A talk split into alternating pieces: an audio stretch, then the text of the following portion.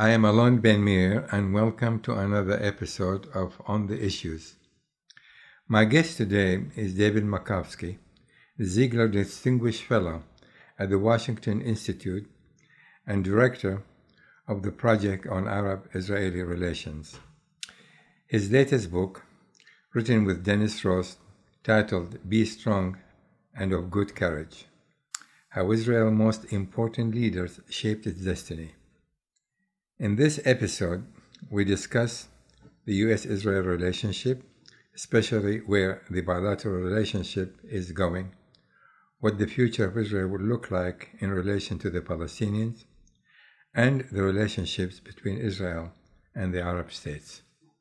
First, uh, thank you, David, for taking the Oh, time. Really. Delighted. Okay. yeah, So anyway, I know I um, uh, I look at some of the podcasts that Oh. you did about the relationship between Yeah. specifically American Jews, Yeah. Israeli Jews, and the United States history in connection with Israel from time of inception. I'd like you to, to tell me where um, where do you see where do you see this rela- bilateral relationship is going, given the circumstance and the condition that exists today, both in Israel and the United States. Look, I don't think it's uh, predetermined. Um, the U.S.-Israel relationship has weathered many crises over the years, and you more than anybody else knows this. How at low points uh, in, in the relationship, at different points. We just did the third episode of the podcast about the Eisenhower years, Yes. and the things that happened during the Eisenhower years is, is unthinkable today. Um, so you know, we need a sense of historic perspective Right. that there have often been highs and lows. And in the big picture, the relationship has uh, deepened uh, and grown in, in, in depth and breadth. Uh, but it's not predetermined. I mean, uh, I'm very concerned about um, the growing, the polarization in this country. I don't want the U.S. Israel relationship to be a partisan issue. If we look at the U.S. Saudi relationship, we see the dangers of what happens when a, a key um, relationship becomes partisan. I mean, I think Bandar ibn Sultan, the Saudi ambassador in the 90s, he moved to Switzerland because he thought he was friends with the Republicans. So he didn't need to be friends with the Democrats. And by the way, I would say the same thing if it was reversed. But um, but uh, when the, the Saudis need that relationship, uh, the relation uh, suddenly it doesn't have the friends it used to have, and that gets me to the broader point. Right. And it's a it's a it's a polite, respectful uh, dis- uh, debate they've had with some uh, friends and colleagues, and that is people think if you only have a relationship based on strategic interests, that is sufficient. And the Saudis have learned that you can have the most strategic issue. What what is more strategic than oil? But if you don't have uh, common values, uh, common interests are not enough. Basically, I see common interests as linking governments, while common values is linking peoples. And this, the genius, I would say, of the U.S.-Israel relationship, of its conceptualizers, was an understanding you needed both. You needed common interests and common values. It wasn't enough to have one. You need both. It's not that you should have values and not interests, of course. And on the interest level, it's, it's what's fascinating is, is that both the U.S. and Israel had the same enemies. When you think about it, whether it was Soviet Russia, whether it was the jihadis, and whether if it was I- Iran, the, the, the, the things that were bad for Israel, the, the countries that were bad for Israel, that menaced Israel, also menaced the United States, and uh, are those forces if it's the jihadis. So the common interest is, is vital, but having common interest is not sufficient if you don't have common values. And I'm, and I'm a bit worried that this issue becoming partisan is splitting along lines of interest versus values. That to me is a, a big concern. I think, ironically, you know, and, as we speak, you know, the, the situation in Israel is being played out. And I don't know if there'll be a unity government in Israel, but I think policies in Israel are important in terms of of having an impact there. Uh, having an impact there will have an impact here in the United States. If, if, if you have the two big parties sitting together in a, in a I won't say bipartisan, there means something different, but if they're able to overcome their differences, that policy shift will be felt in the United States. If Israel, you know, sneezes, Israel, America will catch a cold in a good way. I mean, one thing happened good there will happen here, and I think um, if uh, if you see the limiting of, of small parties that have disproportionate influence, whether it's the ultra orthodox or the settler Right. movement, Right, yeah. if if they kind of return down to their natural size, and the two parties say, okay, enough, enough. We we, we see what happens when the, all the politics gets swayed by small parties. That will be felt here with the American Jewish community over the ultra Orthodox issue, Mm-hmm. and the, the, if, if the settler uh, uh, influence is curtailed a bit, that'll have an imp- a good impact with the Democrats. So I see how policy shifts there will be felt here. So when you say where's it going, where's the trajectory, I think it's a question of where is Israel itself going, and once you know where Israel itself's going, it will it will resonate here. So I, I, I have a certain optimism that the bilateral relationship has weathered uh, some very difficult periods over the decades. I mentioned Eisenhower and Suez, but I think that it's also uh, about uh, policy shifts there that could broaden the support here and avoiding this narrowing effect that I feel is going on right now. So, and then there's the syllogism, of course, which is which is which unfortunately has, has has really taken hold, which goes like this: I hate Trump. Trump loves Netanyahu, therefore I don't like Israel. And Yeah. that syllogism is something like we've never seen before. Now, I want to be very careful I, I, I, and uh, not to be misinterpreted on this key point. Whoever is the prime minister of Israel is going to ne- want to have a positive relationship, a favorable relationship with the president of the United States. Absolutely. And Yes. that's crucial. And that is something that is uh, well understood. But there's a fine line between uh, hakarat tov, as they say in Hebrew, Yeah. acknowledgement of, of, Yeah. of good and Yeah. and what I call an exclusivist embrace that I worry about that kind of adds to this partisan flavor. So I, I think a shift over in Israel uh, that, that narrows the role of the small parties uh, will will play out favorably here. So we'll see. We'll see how it turns out in the coming Right, weeks. right.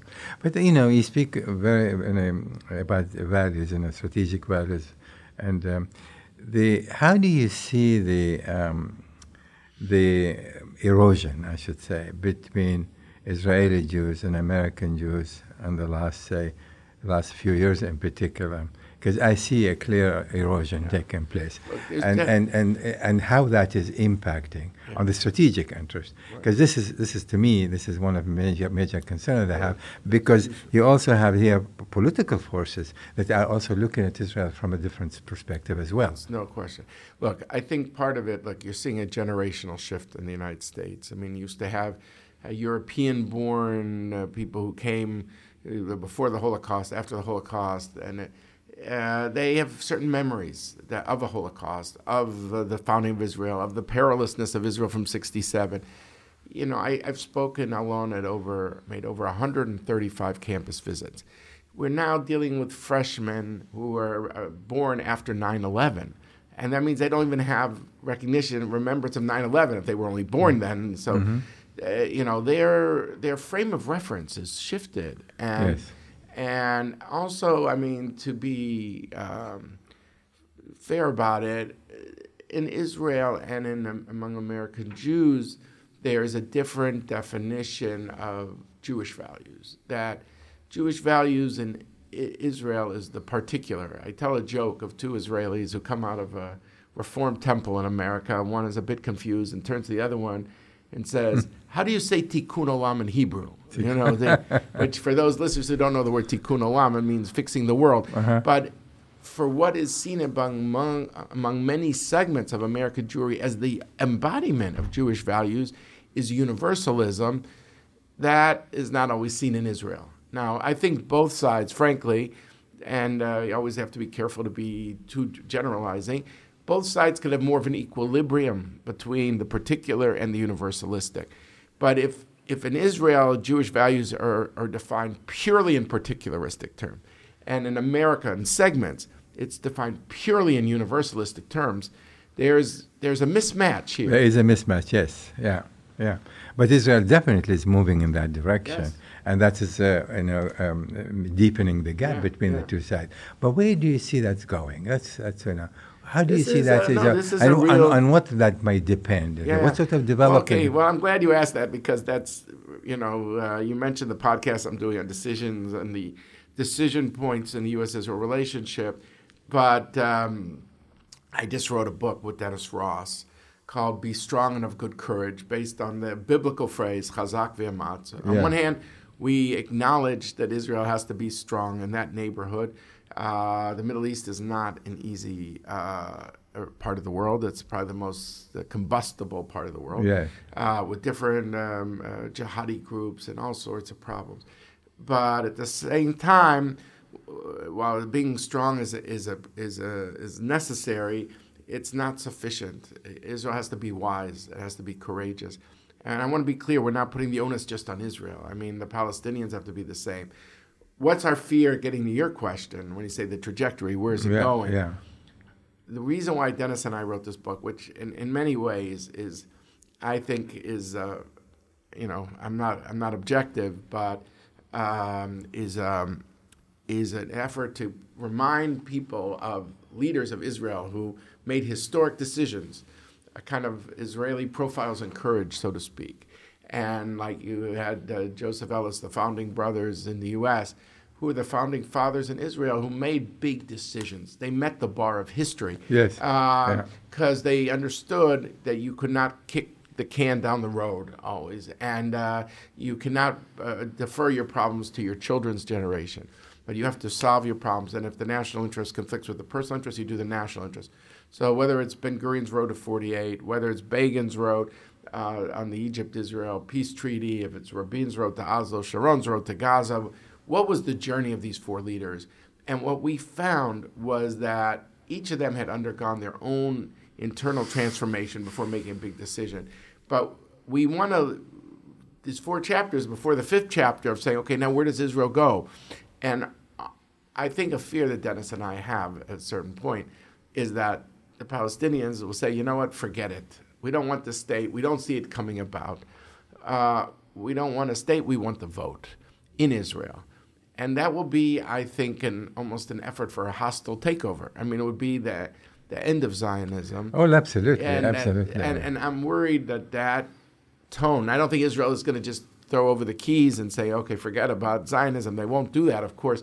But it'll create pressures in the United States and among American Jews that will say, well, if they don't have a state, the DNA of America is one person, one vote. And that could isolate Israel greatly. Now, I know to many people this seems far fetched, but if you look at the polling, and I know you follow this along like I do, the young Palestinians, they are talking about one state. Yes, Now, by the way, the term one number, state is used by one state right and one state left. Those on one state right think Israel could control everything. Those on one state left say no Israel, and let's just start all over again and have a binational state. I don't see Israel doing this. I don't see the end of ethnic states in the Middle East or uh, in, in India and Pakistan uh, at all. I think the ethnicity and uh, is too important. The religious, these are primordial definitions. Um, you know, if you look at the, the countries in the Middle East where there's been the most strife, it's been in these multi-ethnic settings. It's been in Lebanon and Syria and Iraq. Uh, now, so my fear is that you know, in American Jews, they're all focused on BDS, and they have reason to be concerned, of course. And uh, and I've made a lot of college visits, uh, partly because I'm against the whole BDS phenomenon. But I see BDS as child's play compared to this, like a To the hill, big- bigger- to the big uh, uh, mountain absolutely, of this, absolutely, yeah. of them, of the of trying to go one person, one vote. I am also wondering if the people who only define their Jewish values universalistically will also kind of even lead that charge. Um, and so I, I am I think this to me is a is a key point of uh, the importance of trying to find ways to bridge the gaps between Israelis and Palestinians. Not because you could hit the home run ball today, you probably cannot. But you can hit some solid singles. We can't maybe solve the conflict, but we don't manage it. You got to shrink it. You have to shrink this conflict, and I think shrinking it will be good for the people on the ground. uh, shrinking the conflict between Israelis and Palestinians. It'll be good for Israelis and American Jews that these gaps uh, do not widen. It'll be good for the U.S.-Israel relationship too. Yeah, yeah. No, no. You know, you and I certainly agree that the one-state solution is not an option. Uh, for the Israelis, it certainly is not an option. It's a, from demographic perspective, Yeah. it's a, it's a, it's a, most Israeli really dismiss that notion completely. Now, and you've been involved in the negotiations uh, firsthand, and you know I've been involved before that, before your time. um, now, from where do you see this triangle relationship, Israel, the United States, and the Arabs, and the Palestinians? And uh, the so-called the deal of the century, which we don't, I think it's probably dead on arrival, uh, if it ever become anything. Where do you see that going? Well, first, look, the good news I feel is that there's a greater convergence of interests between Arab states and Israel in a way that didn't exist five years ago. Uh, you know, I sometimes joke that they should write Iran a thank you note that it has brought Israel and, um, and the Arab countries in the Gulf closer together. And I just want to interject one Yeah. thing because I wanted to consider that. Uh, as I see it, it's a sort of a marriage of convenience Yes. at this juncture. Just yeah, yeah, please yeah. continue. Of course, of course. Please continue. I don't think there's a, you know, that they, they, they've become Zionistic uh, in any no, way no. in the Gulf. But there's a convergence on on the on the question of thwarting Iran's regional ambitions, and sadly, because of Iran's relentlessness, it, it, it might not just be a, an Yeah. ephemeral thing. This could Right. last for a while. And also, there's an appreciation for Israel's economic achievements. Uh, and having just come back from the Gulf, uh, I made two tw- trips now in the last few months uh, to Bahrain. I was in Abu Dhabi. That there's a there's an appreciation for what Israel has achieved. But here, I think, uh, by the way, the Arab states could be not just a bypass road, uh, but they could be a bridge between Israel and the Palestinians. So I see this as a good thing. I know the Palestinians are worried because they always thought this was a good card to hold back on. But um, this is, um, I think this there's some hope here. Whether tra- what translates and what, and to be fair to the administration, they never used the phrase "deal of the century." It was a, I, I, we've traced know, it, know, yeah. but um, but uh, look, I've been critical of it only because I, I think that these leaders, the um, the overlap between uh, the positions of the parties, uh, the Venn diagram does not overlap sufficiently. And instead of hitting the home run, I'd like to see some singles, you know, that that that uh, narrow these differences. So I I do think the administration though will put something out. Uh, after there's an Israeli government, if there's an Israeli government, and but it will be more a vision than a plan. And what I mean by that is, I think they see it for now as a historic reference point that if it um, if uh, they're reelected into office, they'll come back to it. But I think they feel Clinton has got his ideas out there. Kerry's got his ideas, so now there'll be a third Yeah, uh, yeah. version, and uh, this will shift the goalpost a little bit. And, and we'll see if it, it has lasting impact, though, because if it's repudiated, then it might not have lasting impact. So I don't think it's going to be a plan because, you know, Abbas has said he, he won't negotiate on this basis.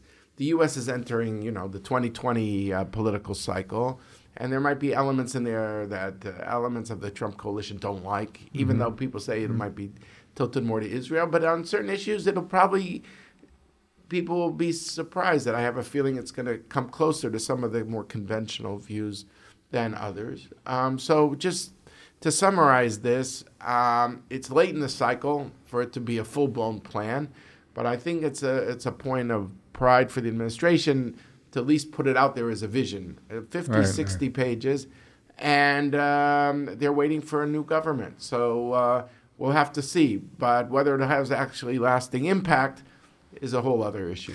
Let me go back to um, the, you know, quote unquote rapprochement between Israel and the, uh, some of the Arab states, other than Jordan and Egypt.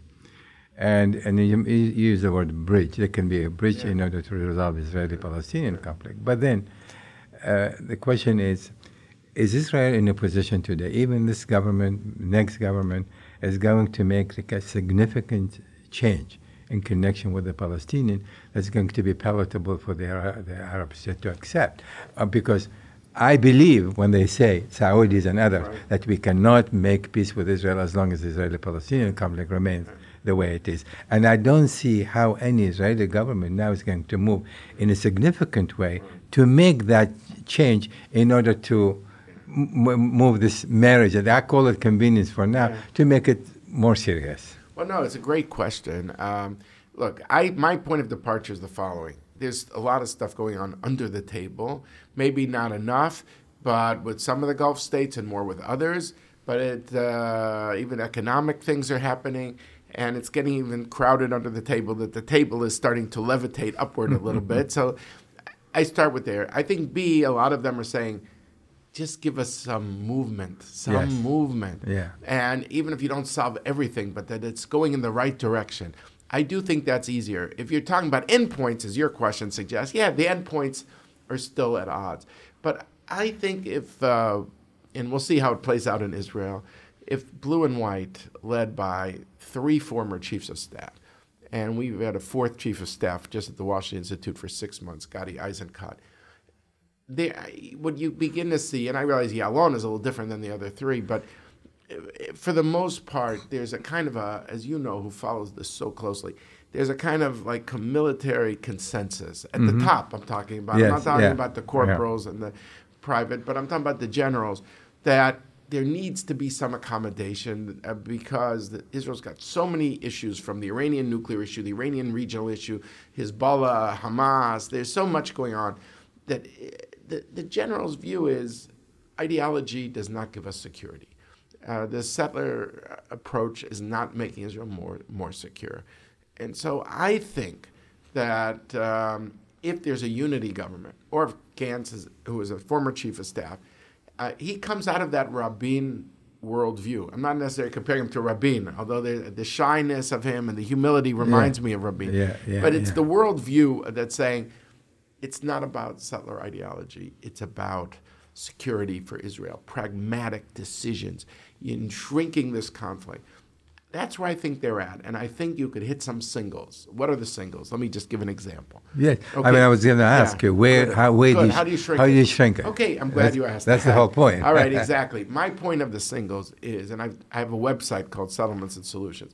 Where do the settlers actually live? Where does demography meet geography in the West Bank? Mm-hmm. And you see, if you talk about people living over the green line, 87% live within the security barrier. Yes. 8% of the West Bank, that is um, near Israeli, largely near Israeli urban areas. And and the Palestinians know that, and they have what we call land swaps. Land, you know this. Yes, but I'm not yes, sure your yes. listeners do, so I'm, I'm defining the terms. land exchanges. You keep some of this area, but then you give wi- within course, Israel. yeah, yeah. So I think that that those settlements and those areas are consistent with two states. But the ones outside the barrier are inconsistent. That's when right. you're 104,000 people living outside the barrier and in the in scattered over 92% of the Right, West Bank, right. then you know you're saying I don't want any two states. It, it's not about where the line is. I don't want anything.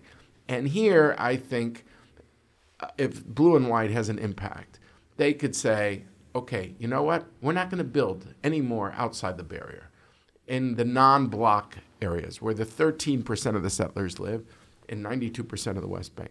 We're not going to build there.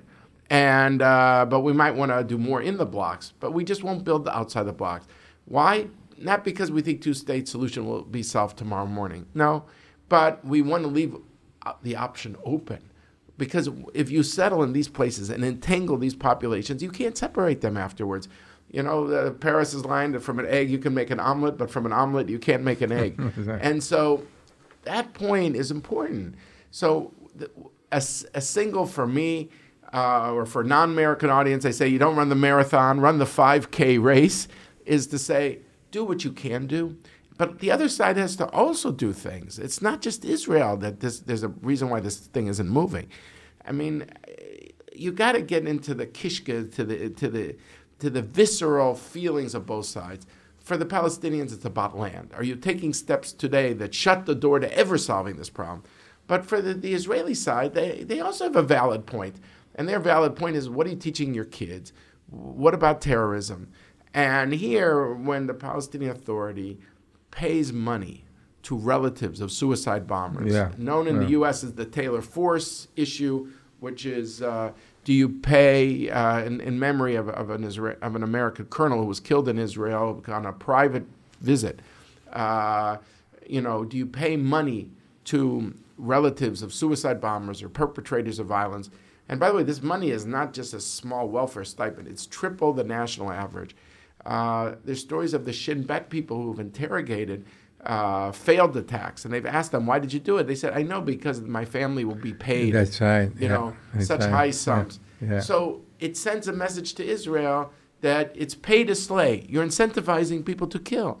So that's the Israeli kishka. That's the Israeli fear that uh, you talk about land, but I talk about terror. Now Israel will say, "Hey, you know, there's no moral equivalency between the bomb and the bulldozer. A person who's killed cannot come back, where a settlement that's built can be erased. You know, can be, uh, you know, can be removed." So but both of these issues are important to these constituencies. And I look at the polling data and I see the following. Half of the people still say I want two states. But then they ask a follow up question Does the other side want two states? Them? No, no, no. So That's will it happen? Israelis. Never, never. Yeah, yeah. So I, I feel that, that the singles for me, the 5K and not the marathon, is do one thing that's at least at least one thing. If you do more, uh, great. I have some other ideas there too. But do at least one thing that would convince the other side one issue. Are you a partner or not a partner uh, to working together? I think that that's really important. But don't you think? Let me let me just go back to this. I mean, I've been singing this song for a while. To me, everything you said, I think it's extremely valid. What what is the missing? There's a one missing issue, and that is, let us assume there is that consensus. Yeah, we want peace. We will agree to have two-state solution, but you cannot create it today, for many reasons, and one of which there is no bilateral relationship between people to people, Yes, and there's no right. process of reconciliation which has to precede I agree with that. we had to 100%. Now, who is doing that?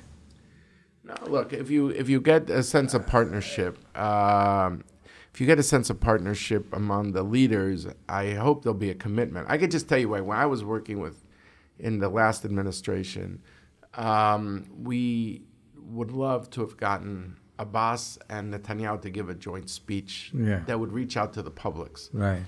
each one felt that that raises the stakes for them politically. They would rather do this in a hermetically sealed laboratory that nobody knows.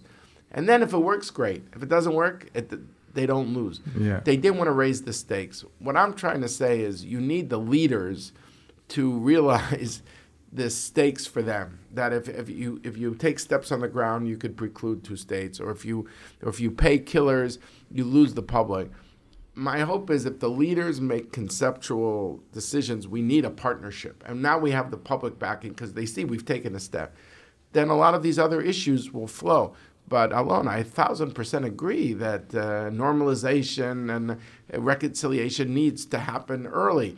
But for that, you need leaders You need who leader- believe yeah, it. yeah, yeah, But who- if they don't believe in it, then it, it doesn't matter. So what I'm saying is you need the right leaders, and they have to take policy positions that convince the other side that they're serious.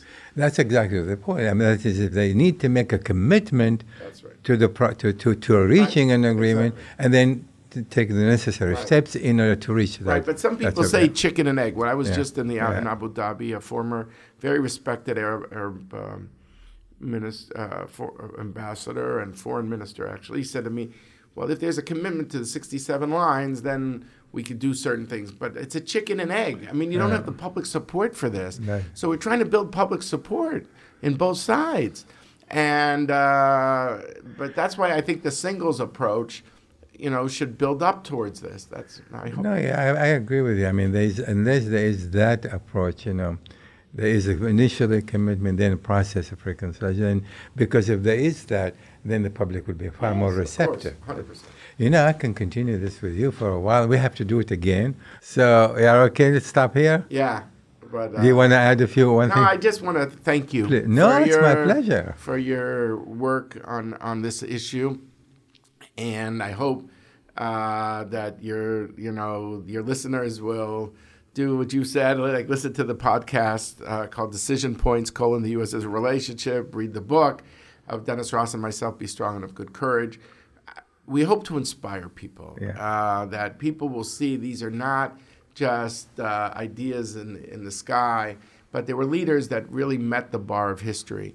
And the podcast, uh, uh, historians who wrote about this period will attest that leadership makes the difference. Matters a great deal. Yes. I- I'll do the following. I'll read the book, and when I'm done with it, I'll give you a call. Perhaps we can sit down again. Great. We would that be okay round. with you? I would Yes? love it. Let's I would that. love it. Yeah. Thank you so much, David. Thank you. Thank you for listening to this episode on the issues. You can find this podcast on my SoundCloud page and stay tuned to my social media accounts for the latest analysis and announcements.